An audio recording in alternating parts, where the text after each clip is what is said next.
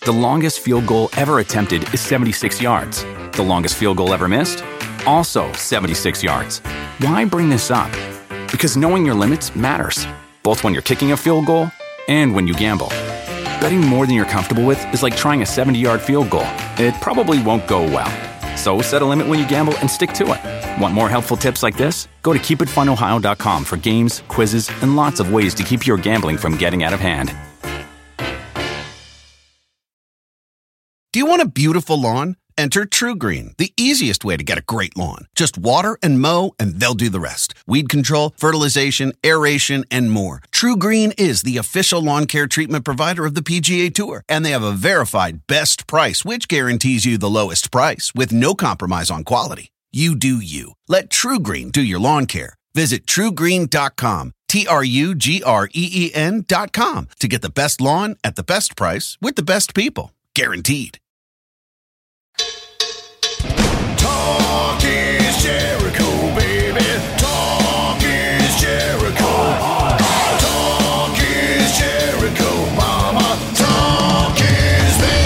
Welcome to Talk is Jericho. It is the pod of thunder and rock and roll. And of course, we've got The Rock and we've got the Duff McKagan joke of the week. Chris Jericho, Duff McKagan here. Uh, listen, uh, somebody asked me the other day uh, to name two structures that hold water, and I was like, "Well, damn." Thank you very much. Bye. There you go. It's all in the delivery. That's Stacy's new favorite joke. Uh, I got to tell you, Duff brings the jokes and the laughs for us and the delivery every Friday.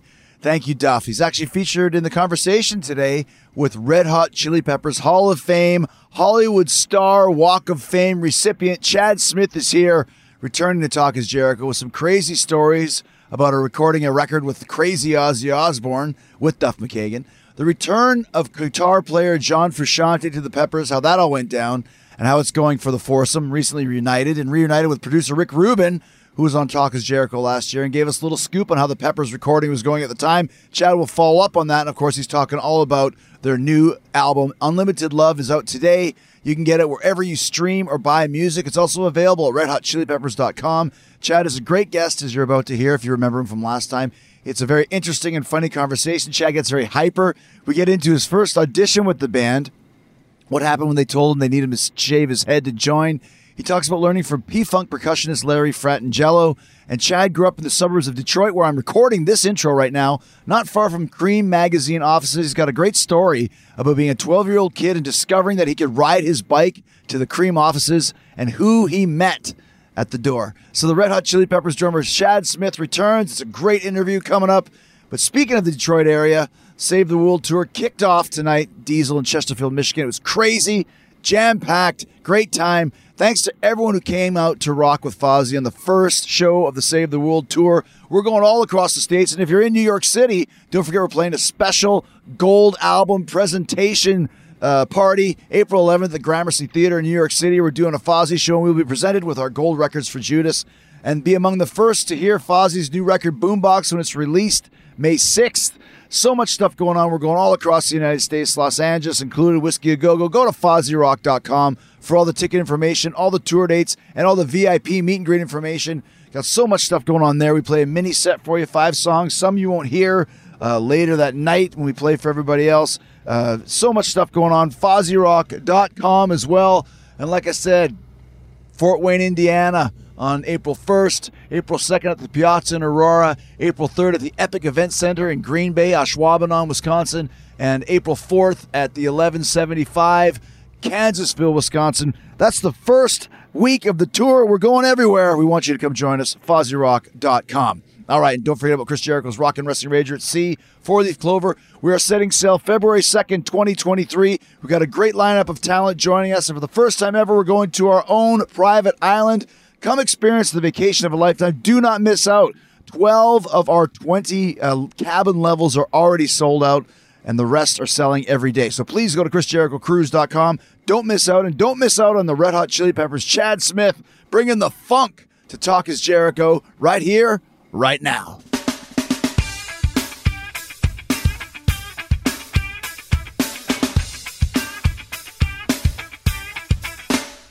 My man! Yes, Dude. I can't believe it. It's good to see you, man. How long has it been? I think the last time we saw each other is probably backstage on the last Peppers tour, probably 2017 or so. And I was hanging out in your, and this is my favorite story, hanging out in Chad Smith's dressing room. Just played a sold out arena. And Chad has his own dressing room. Yeah, oh yeah, stocked full of really exciting things. Thing of water, cigarettes, a hat. Maybe that's That's literally, that's it. There was two waters. I think it was a pack of American Eagle cigarettes, and that was it. yeah. High maintenance, me. You don't uh, ask for anything else in your dressing room at all? I just need a place to go to get away from people, you know, except the ones I want to hang out with, like you. Right. I don't need any, you know, you know, we have our little communal room where where we, we all hang out, but uh, um, everybody needs their little time to get away, so to speak. So yeah, no, I don't need anything. Does it, does it blow your mind kind of that you guys are playing arenas and now about to do a stadium tour where you get your own dressing room considering where you were when you started?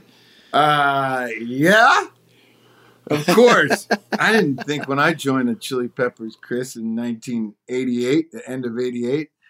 You know, most bands last like maybe five years, and so I thought we'd play some clubs and who knows? Because the band was in, was kind of, you know, we were an underground kind of college band and doing our own weird thing, and then you know, 1991 came around and everything changed and music changed. And all of a sudden we're playing arenas and under the bridge and give it away and all and people are going nuts. And we're like what, what the fuck? So no i never i never i mean hey when i was a kid looking at you know led zeppelin posters on my wall I, that would have been the ultimate and i never thought in a million years i'd be uh, still doing it to this level for this long so you know god god bless It's amazing because the Peppers have become almost like multi generational. Like I saw the Stones a couple months ago, and you go to that gig, and there's obviously guys in their 70s, and then there's kids, and you know, seven year old kids, and teenagers, and Yeah. everything in between. And when I went to the Peppers, I noticed the same thing. It's become kids, older people, people your age, my age, and everything else. Yeah, I, I nothing better than looking down in the in the crowd in the first couple rows, and there's a, a mom and dad, and then the twenty year old, and then the fifteen year old, and they're all singing along. It's amazing, man. It's I don't.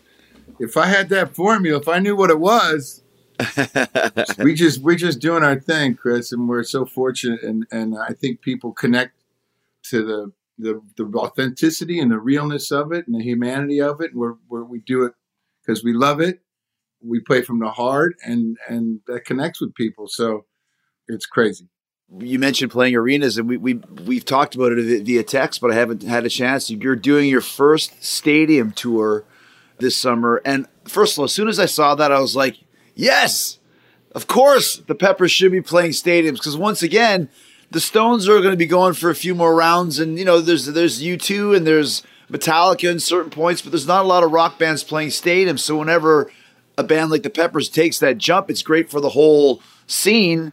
Obviously, great for the band. How did that come about? And are you a little, were you a little bit nervous when you first heard the plan?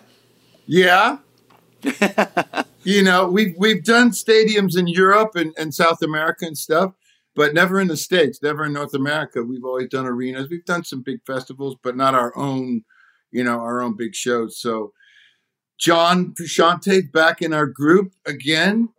So it was partly just feeling like there's a new renewed excitement around that and our, of course making a new record. Then you know the whole pandemic and lots of bands hadn't played in years and we just felt like let's get our balls out there and and go for it. But you're always a little like ah, you know but we've got some good groups and artists playing with us as well.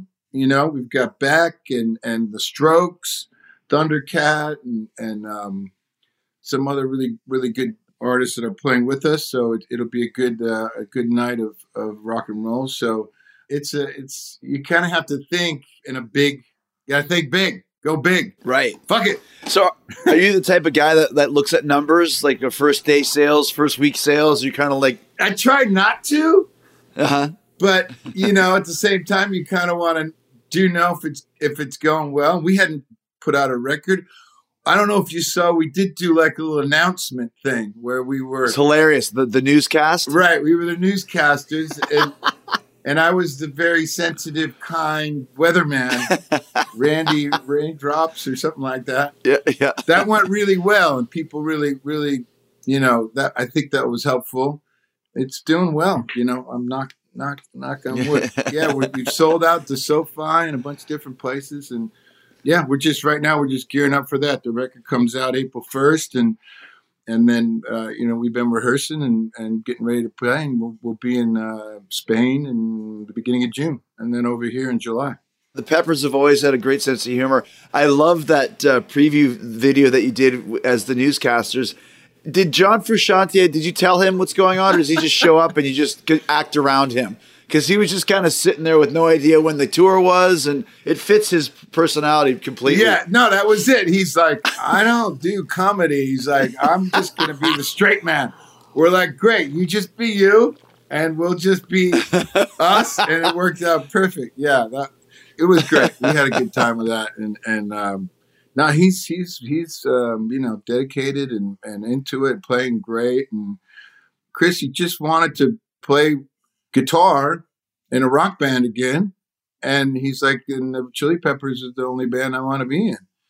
My question, you know, to him was, was just like, well, you know, there's a lot of other stuff that goes along with just writing songs and recording and all the touring and all the things you know about being in a band. Sure. And you know, I just want to make sure he was down for that, and he he is. He's ready. He's ready to go, and and so it's pretty exciting. I think we have some unfinished business with playing with him and creating music with him, and we did a lot of songs like we always do. And you know, we had the you know, unfortunately, what was happening in the world, but we could just hunker down and and write for months, like eight or nine months. We just wrote the four of us in a room, and then we went with Rick, and you know, got the old band back together, and that was it. And made a bunch of songs, and now they're coming out. The longest field goal ever attempted is 76 yards. The longest field goal ever missed? Also 76 yards. Why bring this up? Because knowing your limits matters, both when you're kicking a field goal and when you gamble. Betting more than you're comfortable with is like trying a 70 yard field goal. It probably won't go well. So set a limit when you gamble and stick to it. Want more helpful tips like this? Go to keepitfunohio.com for games, quizzes, and lots of ways to keep your gambling from getting out of hand.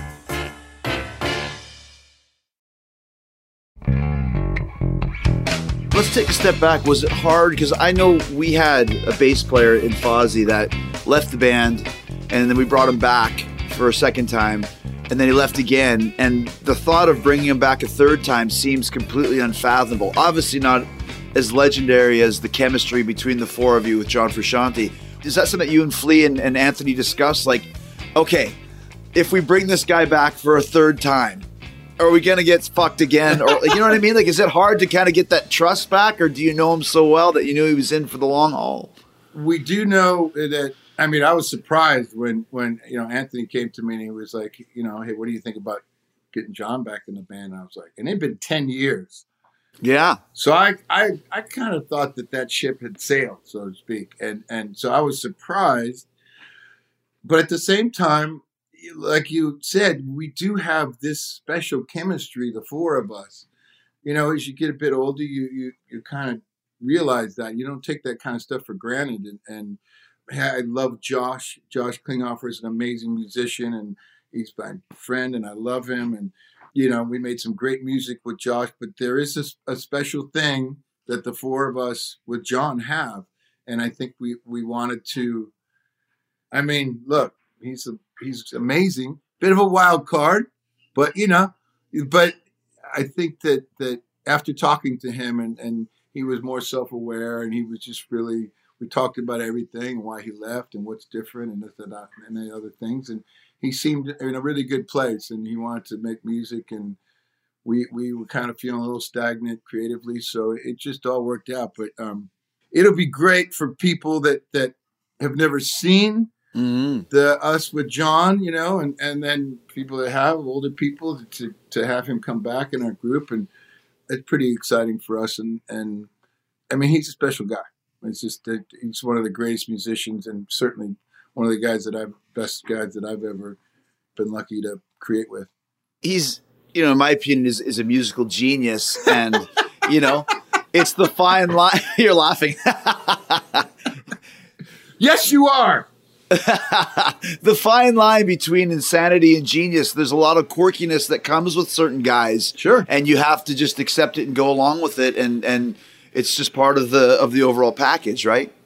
Yeah, he's one of those guys. You know, it's it's amazing. I mean, he, he's just so knows so much about music and a lot of things, but but he's so focused. He's a very focused individual on whatever he's doing at that point in his life and um, for the good and for and maybe for the bad. But certainly right now he's in, he's man he's just all in. It's it's exciting. So you have to you have to bring you know that lifts up everybody else. You know what I mean? Right. Which right. is which is also great. And at this point in our career, it's it's fun to have that that renewed energy and it's just fun making music and and that's the way it should be you know it should be just fun absolutely and, and the peppers too are essentially you know obviously anthony's the frontman but it's a very tight-knit trio yeah. of, of the three of you guys when you start uh, jamming with flea and, and with and with john frusciante again I don't know. Do you have to change your playing th- than when you're playing with Josh? Uh, with Flea as a rhythm section, is there more energy? Like you mentioned, more energy. Is it more frenetic? Is it a different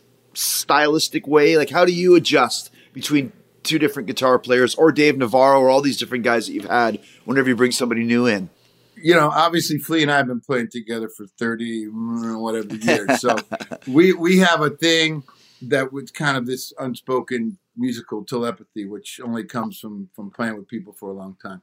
But you know, I'd say with, with John, I mean, you always adjust. You know, you got to be a good listener, and you always adjust it to different musical situations, different players. People play differently, but there is a familiarity.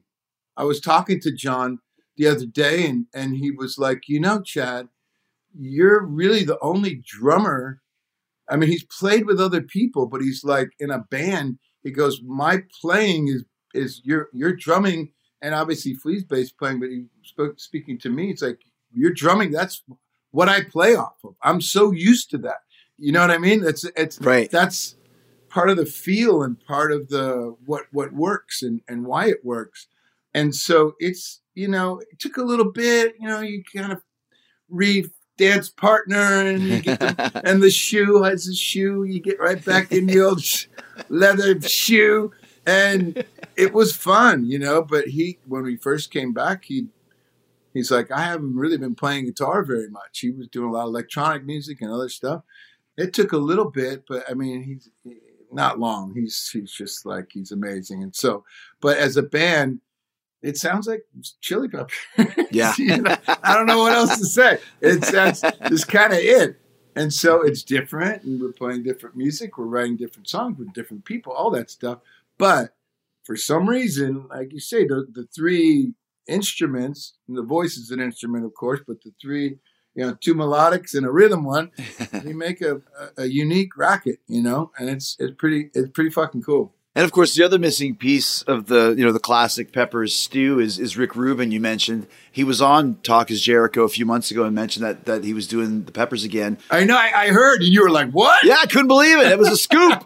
I got a scoop. I know. I know because we weren't supposed to talk about anything. I got in trouble for like doing something. And they're like, "You're not supposed to say anything about well." Oh. One of those, you know. Oh, sorry, shit. Yeah, and I heard Rick was uh, you were talking to him, and he said, which I found interesting. I just did his podcast not too long ago, and he brought this up, and he said when he came and listened to us rehearse for the first time, we played him our songs. We hadn't played for anybody else, and Rick came down, and he was so emotional. He was like, just to see us together playing and he wasn't like critiquing the songs or what about this chorus or that. He was just like walking around the room, just like with this big grin on his face. and he said when he left, he was crying.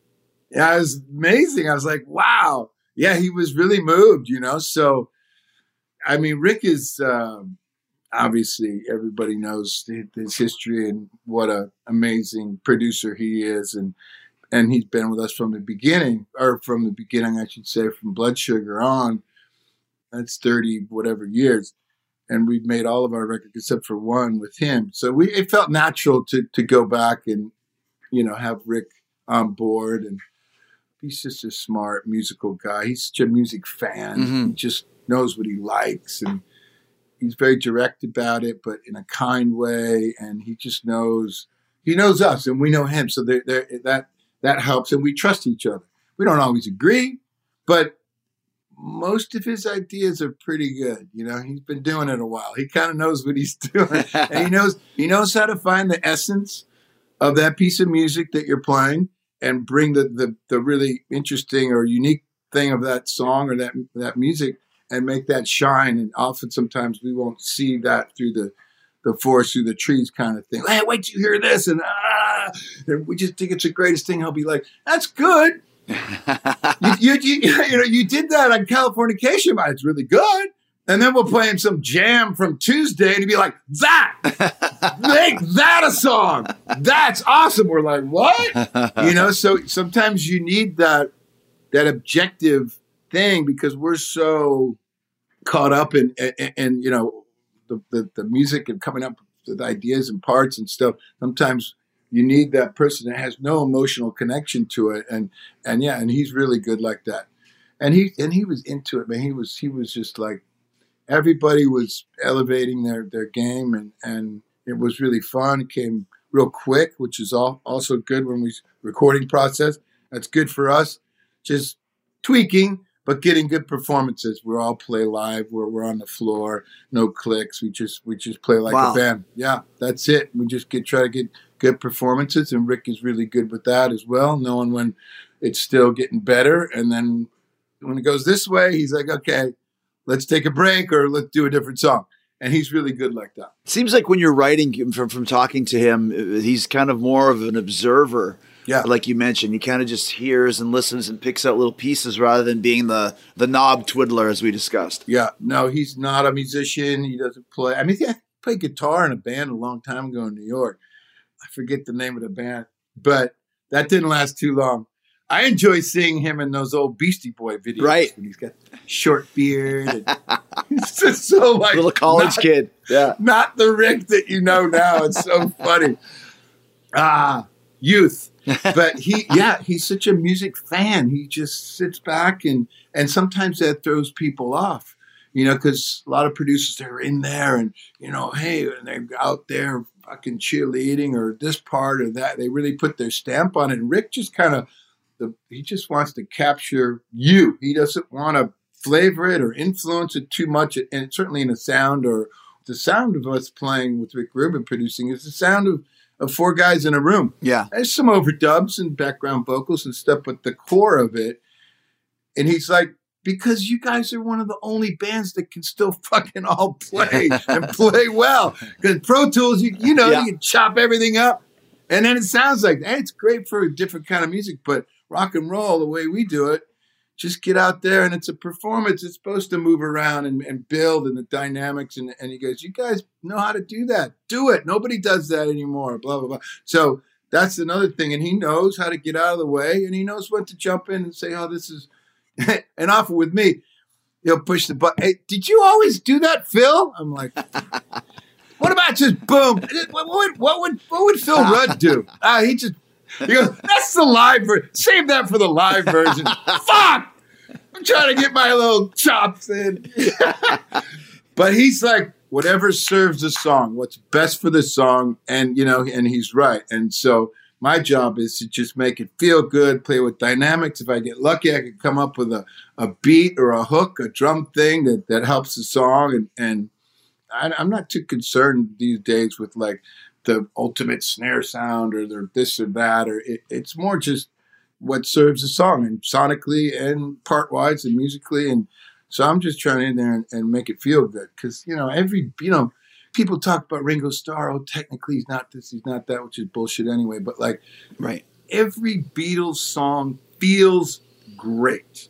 Yes. That's what you, as a drummer in a rock band, that's what you want. You want that, you want it to feel great. So whether it's live or in the studio, but especially in the studio, that's the most important thing. So like that's that's at the top. You know, the other shit's fine, but make it groove. it's amazing, man. As we get older, it always comes back to Phil Rudd. Always comes back to Ringo, the masters of playing for the song, right? It's simple, but swinging their balls off. yeah, and that's it. Uh, there's music that should be, you know, real straight and mechanical, but with the what we do and those bands, I mean, Phil is a perfect example. It's like so straight, but in between those notes, there's that undeniable swing that he has. yes, That with other drummers in ACDC, they're great drummers, not the same though. He has a special thing. Mhm. And the perfect example is John Bonham, you know, although technically um, amazing, but when he's just grooving straight like a Kashmir or something, the swing underneath it, the way the placement of the notes is everything. And that's and Ringo, the king of that shit. It's amazing. And so yeah, as you get older, you you kind of understand, and maybe that's just thing that comes with time and experience and that's what makes a good song for at least for a drummer. That's the thing. Just make it feel good. You remember when, when you were a kid? I mean, obviously, you mentioned Bonham. I don't know if you ever saw him live. As a young drummer, did you go to gigs and see a few guys with The longest field goal ever attempted is 76 yards. The longest field goal ever missed? Also 76 yards. Why bring this up? Because knowing your limits matters, both when you're kicking a field goal and when you gamble. Betting more than you're comfortable with is like trying a 70 yard field goal. It probably won't go well. So set a limit when you gamble and stick to it. Want more helpful tips like this? Go to keepitfunohio.com for games, quizzes, and lots of ways to keep your gambling from getting out of hand. light shone on you and the Blues Brothers oh happens where you're like, oh my gosh? Or does it happen nowadays? Is there anybody that you see that you just go, God, man, this guy's got it? Yeah. You know, I saw Led Zeppelin in 1977 at the Pontiac Silverdome. Wow. Is a shithole. I think it's Yes. been torn down. It was in December. It was one of the, it was, and I had nosebleed fucking seat. This is a 76,000 seat place. I think that's where Hulk Hogan WrestleMania 3. took it from Andre the Giant. He didn't know Andre the Giant was going to give it up, did he? yeah, the last minute, supposedly. But Yeah. that place, it's fucking, you know, enormodome. And I was so high and I was so far back, and Zeppelin was late and it sounded like shit. I was just there. But I just wanted, you know, obviously Led Zeppelin was was, you know, my my favorite band, certainly at that time. And but I did have a kiss moment with with seeing Kiss as my second concert at Cobo Hall, again, a smaller venue in Detroit, where they recorded one of the Kiss Alive records. And on the back of the album, Oh. the first Kiss Alive album, there's a picture of those two dudes holding it, Yeah. holding up the poster, looking very mullet Midwest, like such a snapshot of 75. Um, I was at that. That was my second concert ever, Chris. As I At that gig. Yes, I loved Kiss. I bought, bought into the fire and the blood and the, and the whole thing. I loved all that stuff. I was at the 12th row, and those dudes were like five or six rows behind me. So before the show, I'm watching Fin Costello, photographer, walk down, take a picture of the guys, and you know, sold out Cobo Hall. And I'm at that concert, and I'm 13 years old, and mind blowing. Changed my life. Couldn't fucking believe that. That I mean, I loved Kiss so much, and I'm like, oh my god, they're right there. I'm breathing the same air. You know, it was it was really Peter Criss. Say what you want about him, what you want about Kiss's music, but Peter Criss had a swing. That was like, I knew I wanted to do it before then, but I was like, I want to do it like that. I want to do that right there. I want my riser to go up fucking 20 feet the fucking air. Come on! Yes, who doesn't want that? Who I, doesn't want that? I still think the drum solo on Kiss Alive is the best recorded drum solo uh, as far as live albums go. It was it's still it's very musical. Yeah, it holds up. It holds up. I did speak to Eddie Kramer one time, and you know the, the infamous producer Zeppelin, Jimi Hendrix, uh, uh, and he he mixed that album.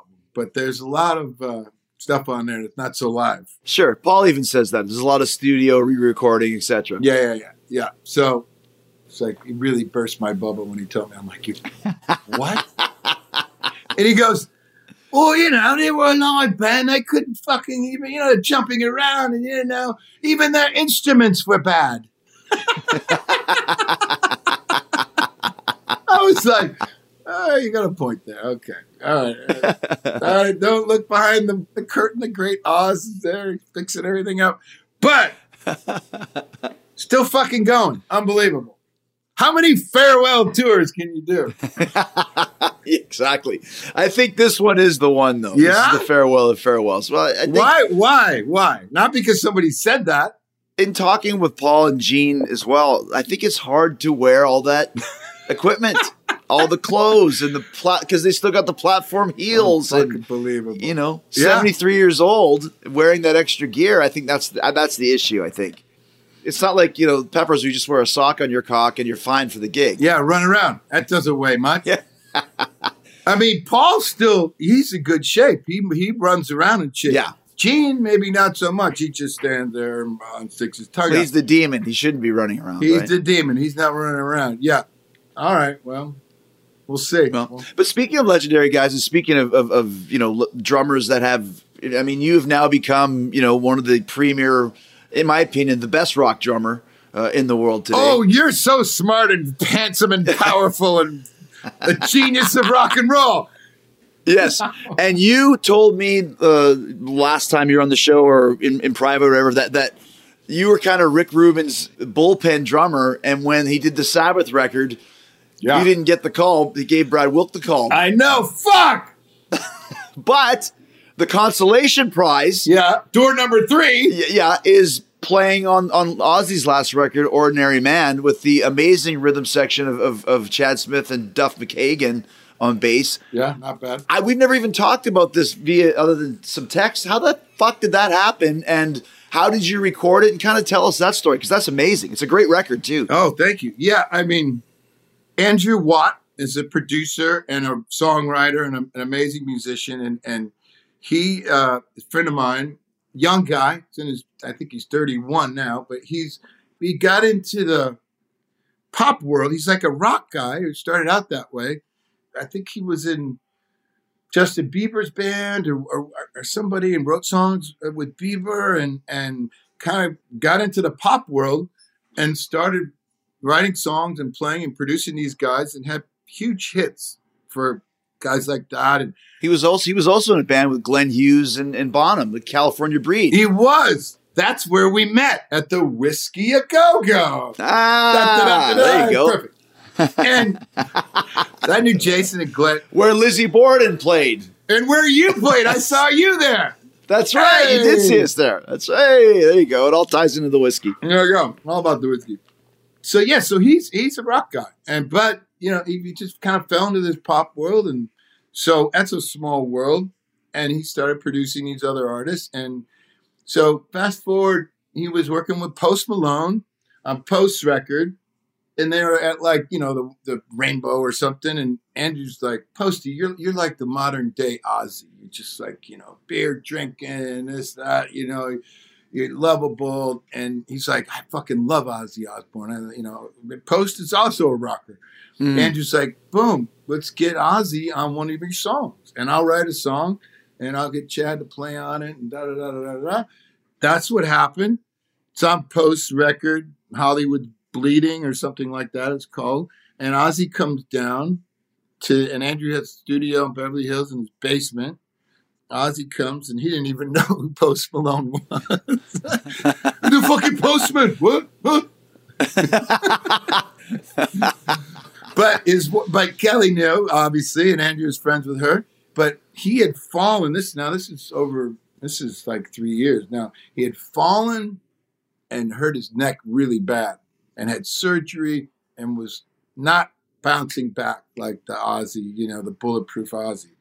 And so he does the, the feature on the, on the post song and then he leaves and had a great time and he's telling fucking stories. He's just Ozzy. He's peeing in the bushes. It's like fucking like does not disappoint. We're we're all just like, Uncle Ozzy. I mean, it was amazing.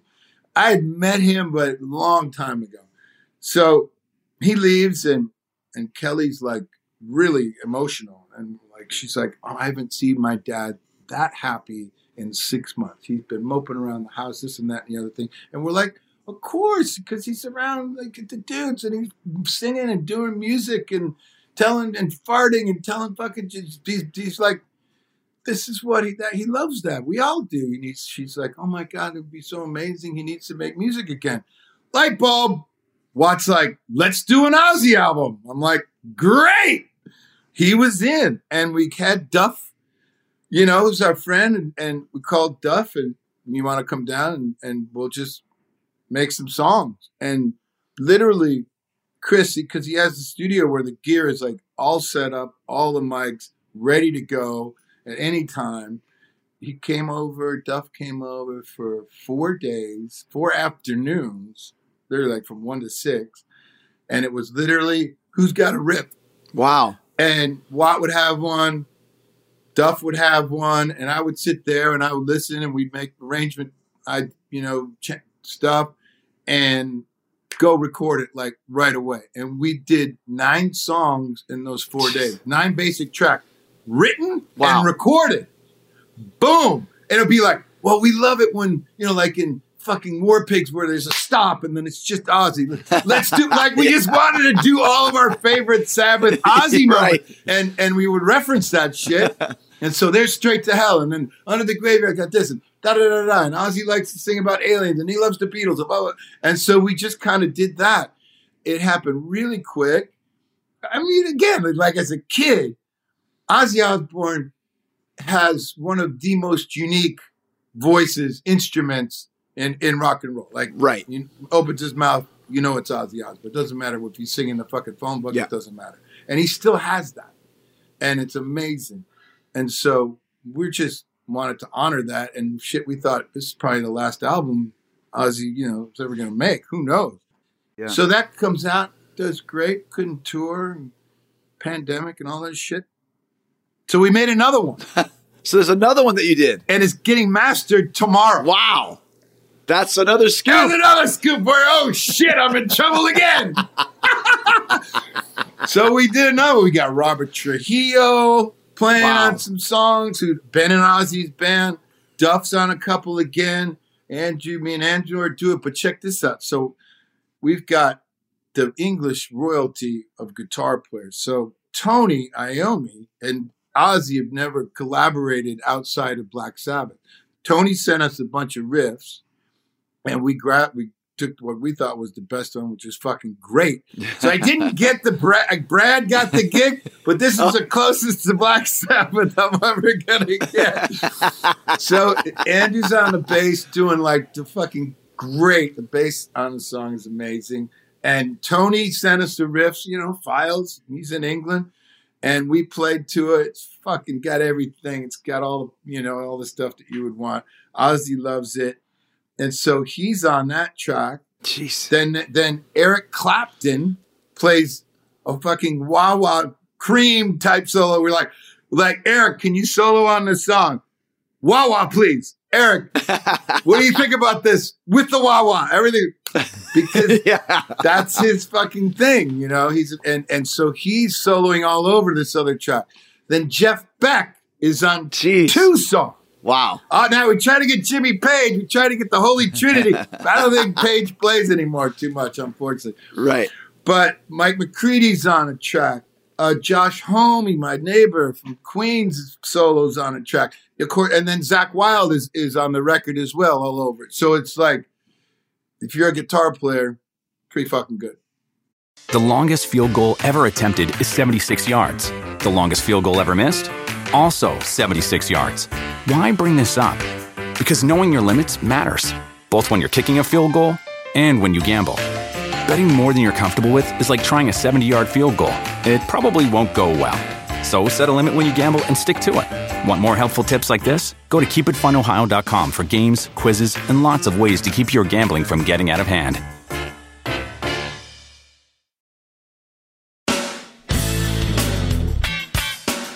When you mentioned that that uh, you were playing live, were you playing in the studio with Duff together as a rhythm section? Yeah, yeah. So yeah. how was that playing with him? Because obviously you, you, have had some great bass players with Flea and Michael Anthony, and now Duff McKagan. I mean, this is this is another amazing musician for you to jam with. incredible. Duff is Duff is so musical, and he you know he plays guitar. Like he would come up and he would play on acoustic guitar and have these riffs, and he's a great musician, and he's got such a sound that like his growly fucking do do do do do do do do do do do like night you know like he does that shit and he does it good and it's him which is so great yeah he's a great musician he's got great time and musical and and both those guys are always like i'm used to again trying to just play what's right for the song not too much a little fill going into the chorus maybe in the outro i'll do a little bit they're like you're Chad fucking Smith. Go for it. fucking go for it. Like, they're like, come on. Ah! And I'm, I'm like, all right. They're like, no one does that anymore. They're like, letting, Andrew's like, you, Chad, you're like the matador. It's like, the bull. yeah, the bull, I'm the bull, and the matadors are like, and he's like, I don't fucking sit down at the drums. Wait, wait, wait. Cause I know in the first and second take, that's the shit like we're gonna want. You're gonna start thinking about it. Often not good, especially for me. You start thinking too much. And he's like, I just know the arrangement and then fucking go for it. So there's a lot of uh I hope appropriate overplaying on the record. we'll see. Did you mention that you said you couldn't tour on it because of the pandemic? Was there ever a, a thought of doing some shows? You know, there was there was talk about it. Jeez. Obviously, it, I know. Oh man, I would have been fucking amazing. At least a couple, like an LA Oh, yeah. one and a, a New York or something. Um, I don't know about a tour, but I hope that Ozzy gets very prideful. He wants to be up yeah, there of course. doing his fucking thing, I, and I get it hundred percent. You know, I hope someday to play any of those songs. Just to see you play Crazy Train and Over the Oh. Mountain and some of those classic tunes, man. so fucking great. yeah, he's the best, man. It's He's great because uh, during pandemic lockdown, you know, I'm- watching a lot of different documentaries and wa- watching a lot of different shows, and I'm watching Count Me In, the the drummer documentary, and there's my friend Chad, there he is. and there he is, and then I watched the Cream documentary, and there's my friend Chad, and it's like there he is again. There he is. I Can't love get rid of that fucking guy. I loved the Cream story that you had, which I would love for you to tell. Now, obviously, Well, you mean a ginger, the Ginger Baker one, right? The Beware of Mr. Baker? the, no, the, the the the one with Alice Cooper and the Cream uh, magazine. Oh, Cream, right, of course. Sorry, sorry. I mean Cream of the band. Yeah, not Cream the band. Yeah, Cream the the, the, the, famous rock and roll magazine from the seventies. Yeah, great yeah, documentary that came out. It was. They sent me a coffee cup with the Boy Howdy Cream guy on it, and it was just amazing. Yeah. but your story is just a, a- beautiful story that, that I just I watched it three or four times. Well, I grew up outside of Detroit. Of course, it was, that's where, unbeknownst to a young 12 year old Chad, Cream Magazine, which was a rock and roll magazine. I mean, there was Circus and Hit Parader, maybe another one, but Cream was the kind of Bible for a kid, but it was irreverent. And they, they made fun of the rock stars and the writers were incredible. It was funny and, and Right. they you know would show candid pictures and it was just it was great i loved it and i read it every month and so in the detroit version that you got there was a yellow local section maybe in the middle or somewhere and it would talk about all the local bands that were playing whatever local shit was going on i thought that was kind of weird not, not weird but i didn't really understand why you know somebody must you know Right. must have stapled this in there or something. Free magazine. Yeah. It's like, ah. So I look in the front in the table of contents and I look at the bottom in the fine print and it says, you know, if you have any comments or this or that, send it to, you know, here's the address, Birmingham, Michigan. What is literally the next town over from where I live. I'm like, get the fuck out of here. There is no way. I get on my fucking 10 speed, my Schwinn. Little 12 year old Chet. I, I knew the street because it was right next to Discount Records where I used to steal my first record. I was a 12 year old trying to trying to crotch a Masters of Reality album. Shove it down your your pants, Yeah. right? Yeah. What, what is that? I got caught. So I'm I'm on my my orange 10 speed and I I get to the street. I think it was Maple. Can't remember exactly now. And I'm looking at the addresses and you know, three, four, six, seven, three, four, six, five, three, four, and I stop and it's this indescript looking building. Literally, as I stop and clock the address, the door flies open and out comes Alice Cooper with a fucking Budweiser, no shirt on, stumbling out in the afternoon. I'm like, holy shit, it's real. Oh my God. I was just like, the whole time it was here. Unbelievable. Again, that was another thing. It was like, man, like if Cream Mega, I remember at 12, like everything is magical and, and Right. unattainable and mysterious and you know scary and dangerous and you know rock and roll in the 70s and i was like it's right here fuck if, if, if cream can do this shit maybe little old chad could get fucking lucky too at, once i got over the fact of like oh my god and then for, and then like a couple weeks later i would like I would just kind of hang out i would go to that store and remember the day, Chris, you're probably not old. enough. You would just go into the record store. I didn't have any money. And you would just look through the album. Just look. Just Yeah. look. And look at the covers. Oh, this looks cool. That guy looks like fucking insane. Oh, look at the tits on that one. yeah, that, that that's what I, I didn't have a penny in my pocket. But I would look at those records and like, wow, this is so cool and so great. So I would do that, and then I would kind of, you know, hang around and see who might stumble out of Cream magazine. I never, I never saw anyone again, but that first time was mind blowing for sure. Well, it's amazing though because that's how influential rock magazines were at that time. Like you mentioned, Circus. I had a subscription to Circus, and that was your lifeline to what was going on. Yeah. you know the the new Metallica record's called Justice for All. I, th- I saw it in Circus, and you know the new Iron Maiden Somewhere in Time's coming out. You know March twenty fifth. Right. And you would wait until March 25th, and I used to take the bus down to the local. Re- Is the new Iron Maiden out yet? No, not this week. Fuck. take the bus home next week. Take it back. Is it out yet? No. right? And that, yeah, I mean, obviously, the, the, everything's like now like this, but there was something about that that made you like even love it more.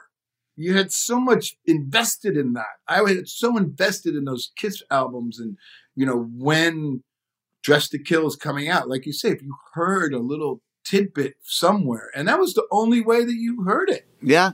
they weren't on TV. They weren't saying this or that. Like it was that was really your only way was something in print.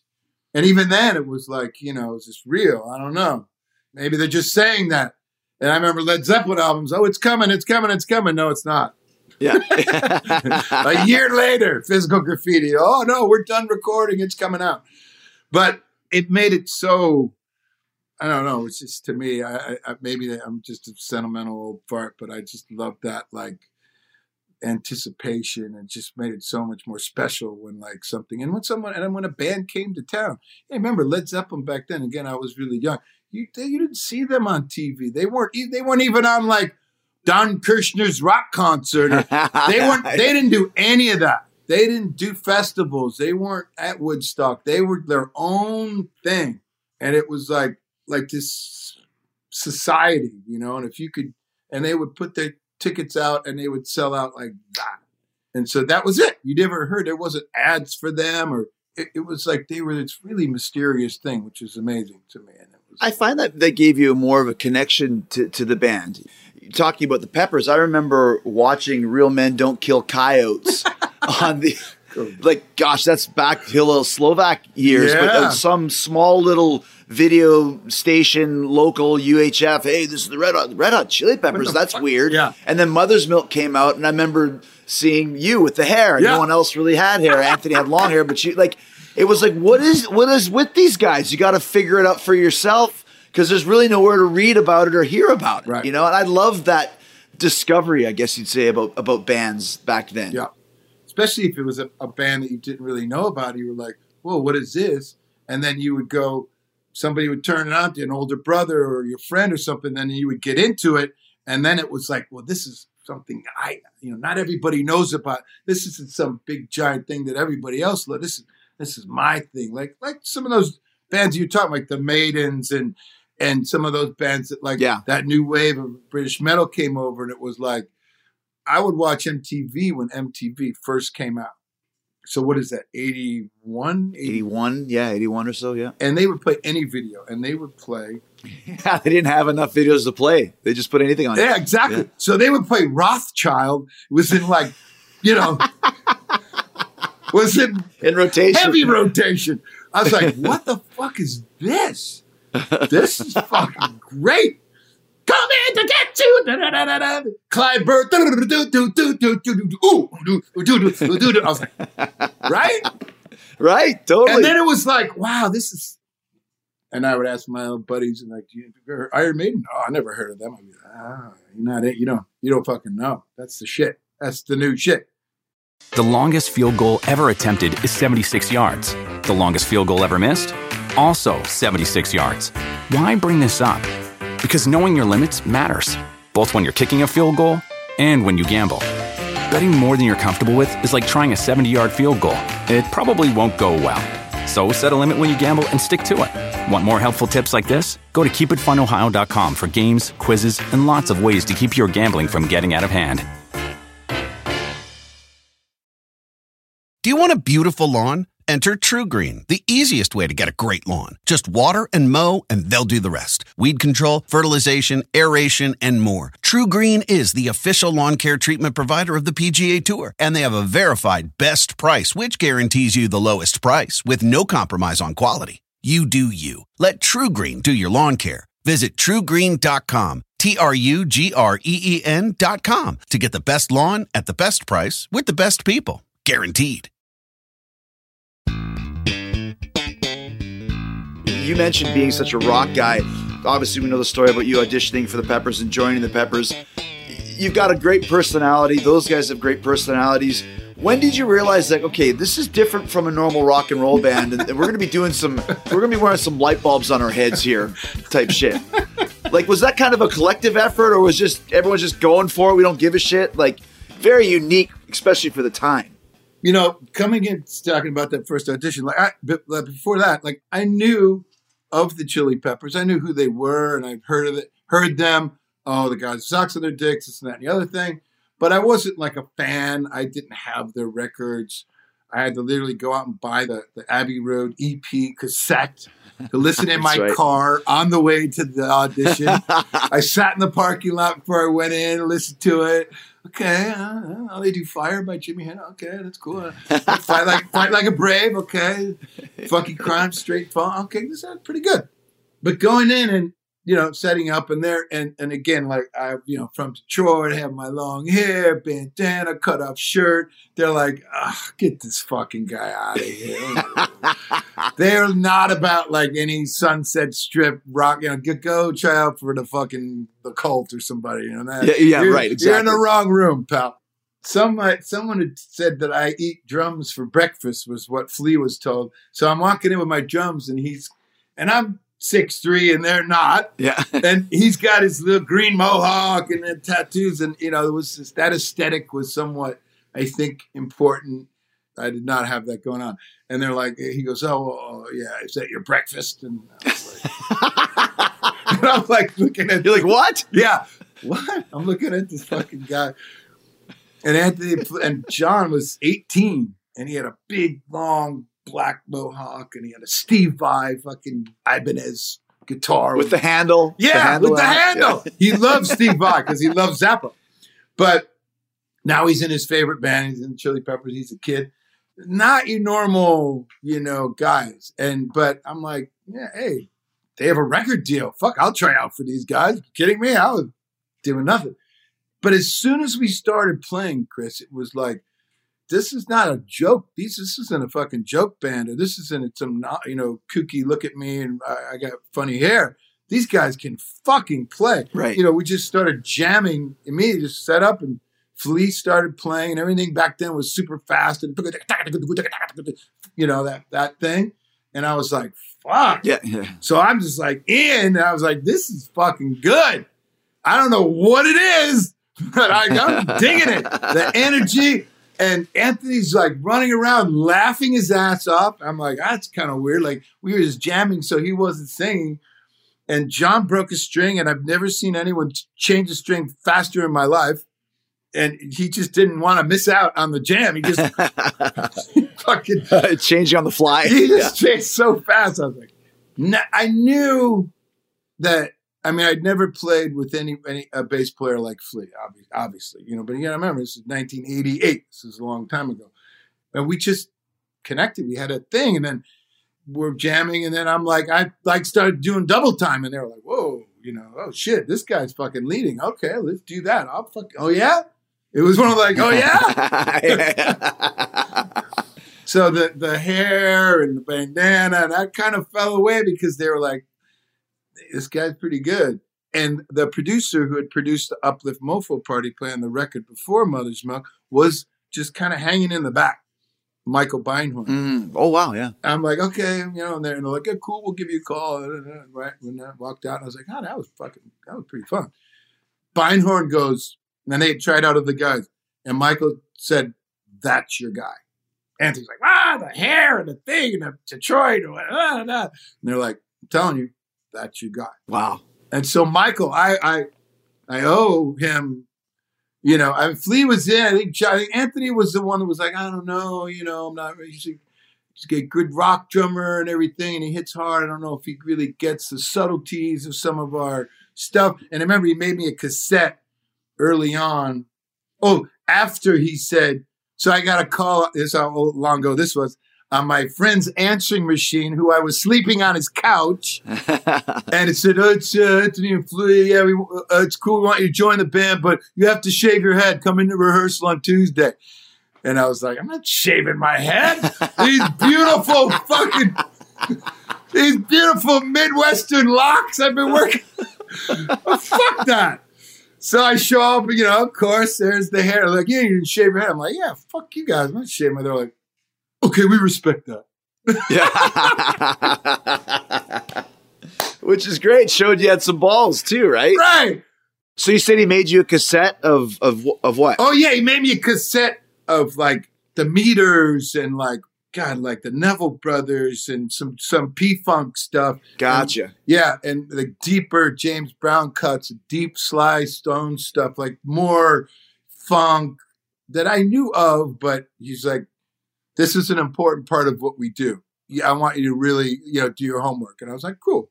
And it was great. You know, like some Tower of Power and some other like super more slinky funk stuff. That, that- and that and he was right. Because if you're going from a rock standpoint, you mentioned Ginger Baker and Bill Ward. They have a real kind of frenetic, kind of jazzier style that I'm sure helped with the Peppers. Yep. But the funk is the one element that's really not in rock and roll. Was there a certain or a couple funk drummers that stood out for you that you learned from? I mean, early on, you know, in the in the early '80s, I had the the real honor and pleasure, and and it's funny because this is how I first heard of the Chili Peppers. I was in a band called Pharaoh, which was t- a terrible band, but all the players were these really good players. I was the young, not so good player, but trying my best to keep up.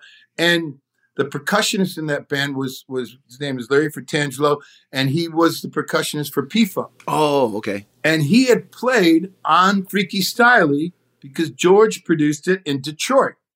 So in like 85 or 86, I think that record was in 85, it was after Larry and I had played together. He was like, hey, what have you been doing lately? Oh, I played well on this these crazy kids from California, George is doing, and he played me some of the, like a couple songs. I was like, oh, that's cool. And I didn't think anything of it, but that, that was the first time they came on my radar. But Larry really helped me with, you know, I, I was kind of wild and, and the best way I could put it, like I was a drummer before, and I worked with him for a year in this band. And when I got done after playing with Larry, and he took me under his wing, then I was like a musician because I learned about time and dynamics, Right. and how to build a song, and where not to play, and what's just musical stuff. Whereas before, I would just put my head down and bash my way through and hope to and stop it altogether, kind of thing, you know. And this, and he was like, he really taught me a lot. I mean, he played with Dennis Chambers, like great drummers, and you know, P Funk, and, and so I owe a lot to Larry because it was a time in my life where I really needed that schooling, so to speak, and he was patient with me and. He's like, I'm gonna. He played percussion. He had a big giant setup. He's like, I'm gonna do whatever the fuck I want. You just keep straight time, no matter what I do. do not move. Bob, and he'd be playing all around and trying to speed up and, and fuck with me, right? Yeah, yeah. And he's like, don't fucking move. You know, when it comes to funk, it's all about the one. So I listen to, you know, James Brown records and I mean, those are the Bible as far as, you know, that goes. And then, the, you know, older stuff like a lot of the Stax stuff and, you know, when a man loves a woman or, or just like just all the, yeah. that kind of, that, you know, Muscle Shoals stuff. And, and see, it's just the backbeat. Al Green, just the backbeat. That's it. That's all you need. That's it. But it's where you put it, you know, and that kind of stuff.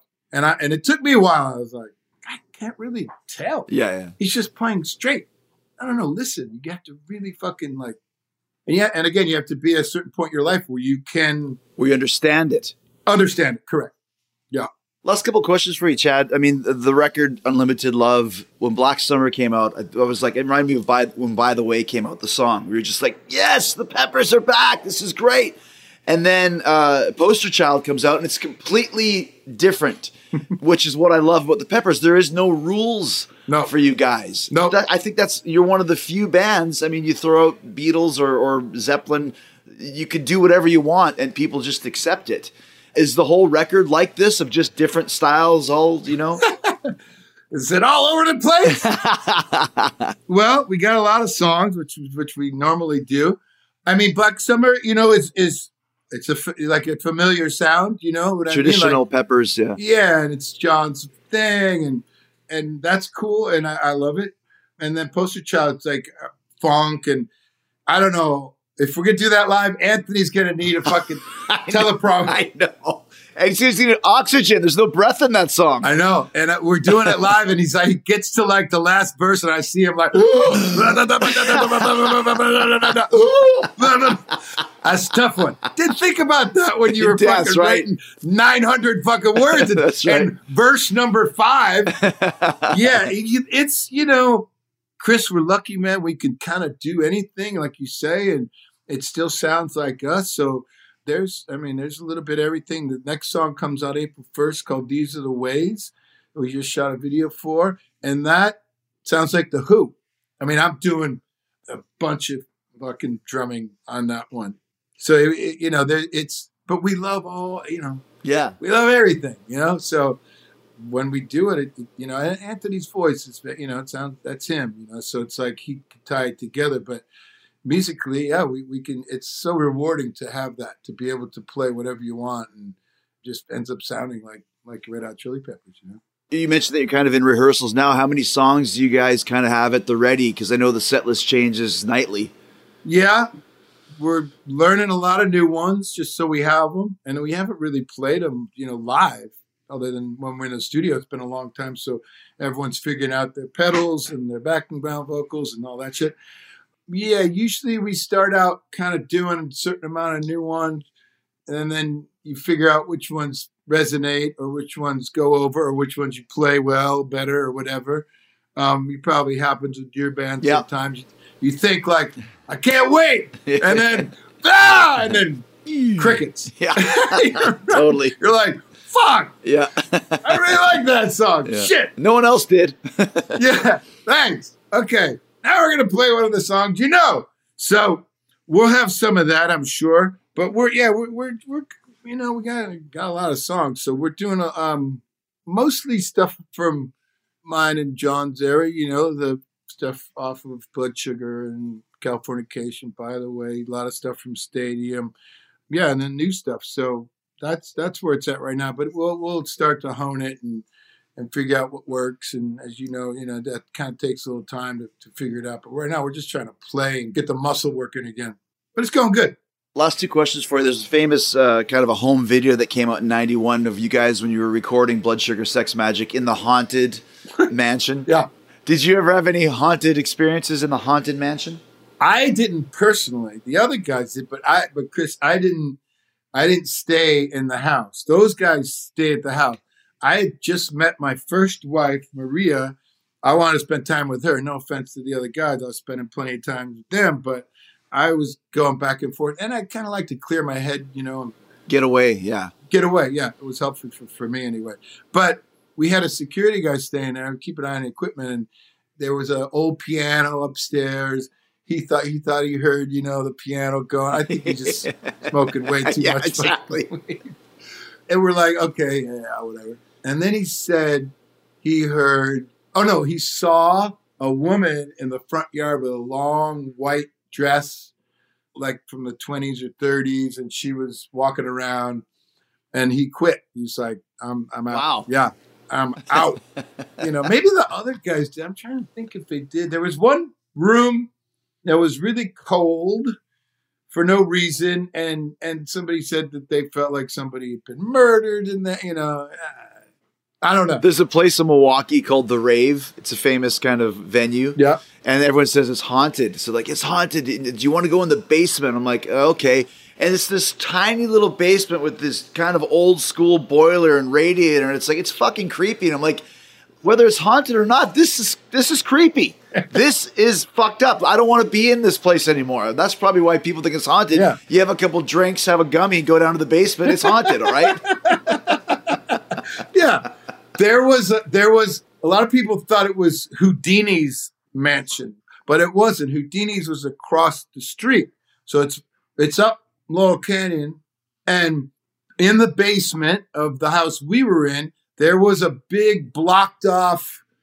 So at some point there was a tunnel that went underneath the road, probably to Houdini's house. That was the house across the street. So, and there were some weird things. Who fucking knows? like, you know, yeah. yeah, again, I don't want to fucking hang out down here. It's Yeah, fucking exactly. weird and dank and moldy and Yeah, there's spiders in here. yeah, well, of course. Yeah, no, it sucks. I'm not. No, I'm not, I'm not doing that. So, yeah, I mean, you know, lots of bands, that, but we were the first band to be in that house with Rick, and he bought it, and then uh, lots of people recorded, and, and then we went back and recorded a stadium there. We did all the basic tracks for that record there. But he did Love and Rockets and Mars Volta. I think Manson did a record Yeah. there. So Slipknot did. Yeah. Yeah, it's it's a great place. Yeah. Well, last question for you, Chad. Yes, what's sir. your What's your favorite song on Unlimited Love, and what's your favorite song to play live? There's, is there one that stands out for you? Oh, um, right now, probably on the, I, only because I get to do my Keith Moon impersonation. It's probably the song called "These Are the Ways." Coming out April first. Yeah. Coming out April first. Lots of notes. It's it's rocking. It's pretty great. Live, shit. Uh, maybe give it away because it's the last song. Spoken like a true vet. you know, people they sort of like that, and it's like the horse sees the fucking barn, and there it is. I'm almost home.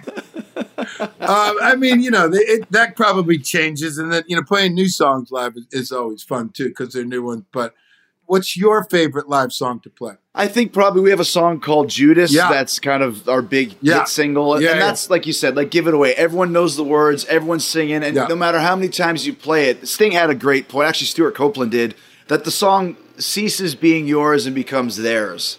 It's their night, their moment. So it's, it, Judas is the one. Yeah, uh, because song. I love that everyone's waiting for it. Thank you. Yeah. Thank you. We just went gold. We got a gold record for that chat. Amazing. Our first. I have one. You have hundreds. No, no, no, no, no. Well, you got 100 books behind you. Right. Well, I'm trying to hide the, the whatever those MTV things are. My wife put those up, and, and so I, you know, I can't do that. Oh, there you go. Yeah. yeah, we'll blame it on the wife, Uh, right? move- exactly. Yeah, blame it on the wife. Look at my stuff. I'm so great and old.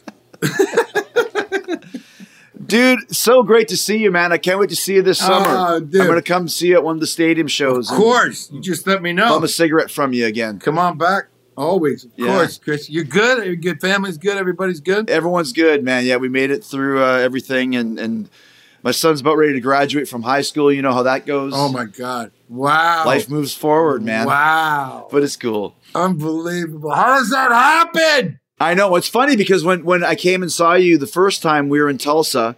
Yeah. And then the second time was in Tampa, and I brought my son, and you're like, "You want a cigarette?" And I'm like, Not when my son's here. I don't smoke. What do you mean? What are you talking about, Chad? I've never smoked a cigarette in my life. That's so bad for you, right, son? Oh Yeah. man. All right, my friend. Ah, dude. All right, my brother. Great talking to you. You too. We'll catch up. Absolutely. Your city photographer!